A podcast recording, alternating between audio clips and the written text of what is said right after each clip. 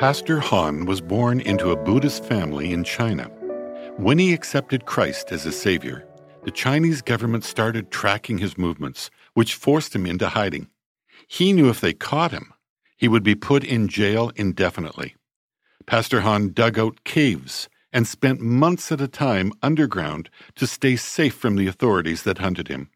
Eventually, the police found Pastor Han and put him in jail. On the way to the prison, government officials paraded him around in the back of a truck, telling the public they arrested him for social disturbance. To add to his suffering, the guards gave Pastor Han only a small piece of bread to eat each day.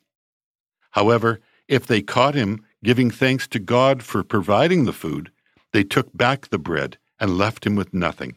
They also encouraged the other prisoners to beat the pastor whenever they wanted to without repercussion, and they did so frequently. When he was released, Han and a fellow pastor felt called to start a training school. With only a pickaxe and one shovel each, they began to dig. It took three full months before the first cave was ready. Then immediately they began to dig other ones. Their Bible school was a network of four interconnecting caves. There was no water, no electricity, and all the men could offer their students was their own Bible knowledge and a place to study. Most of the students were teenagers, yet they willingly stayed for months at a time, completely disregarding personal comfort and safety. They understood that as believers in China, persecution for their faith was a daily reality.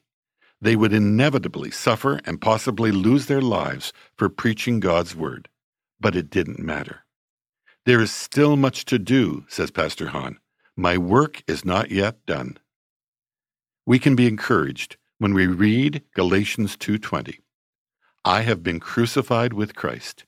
It is no longer I who live, but Christ who lives in me. And the life I now live in the flesh, I live by faith in the Son of God, who loved me and gave himself for me. Pastor Han has given his life over to the gospel. He is wholly surrendered to the Son of God and lives in faith each day.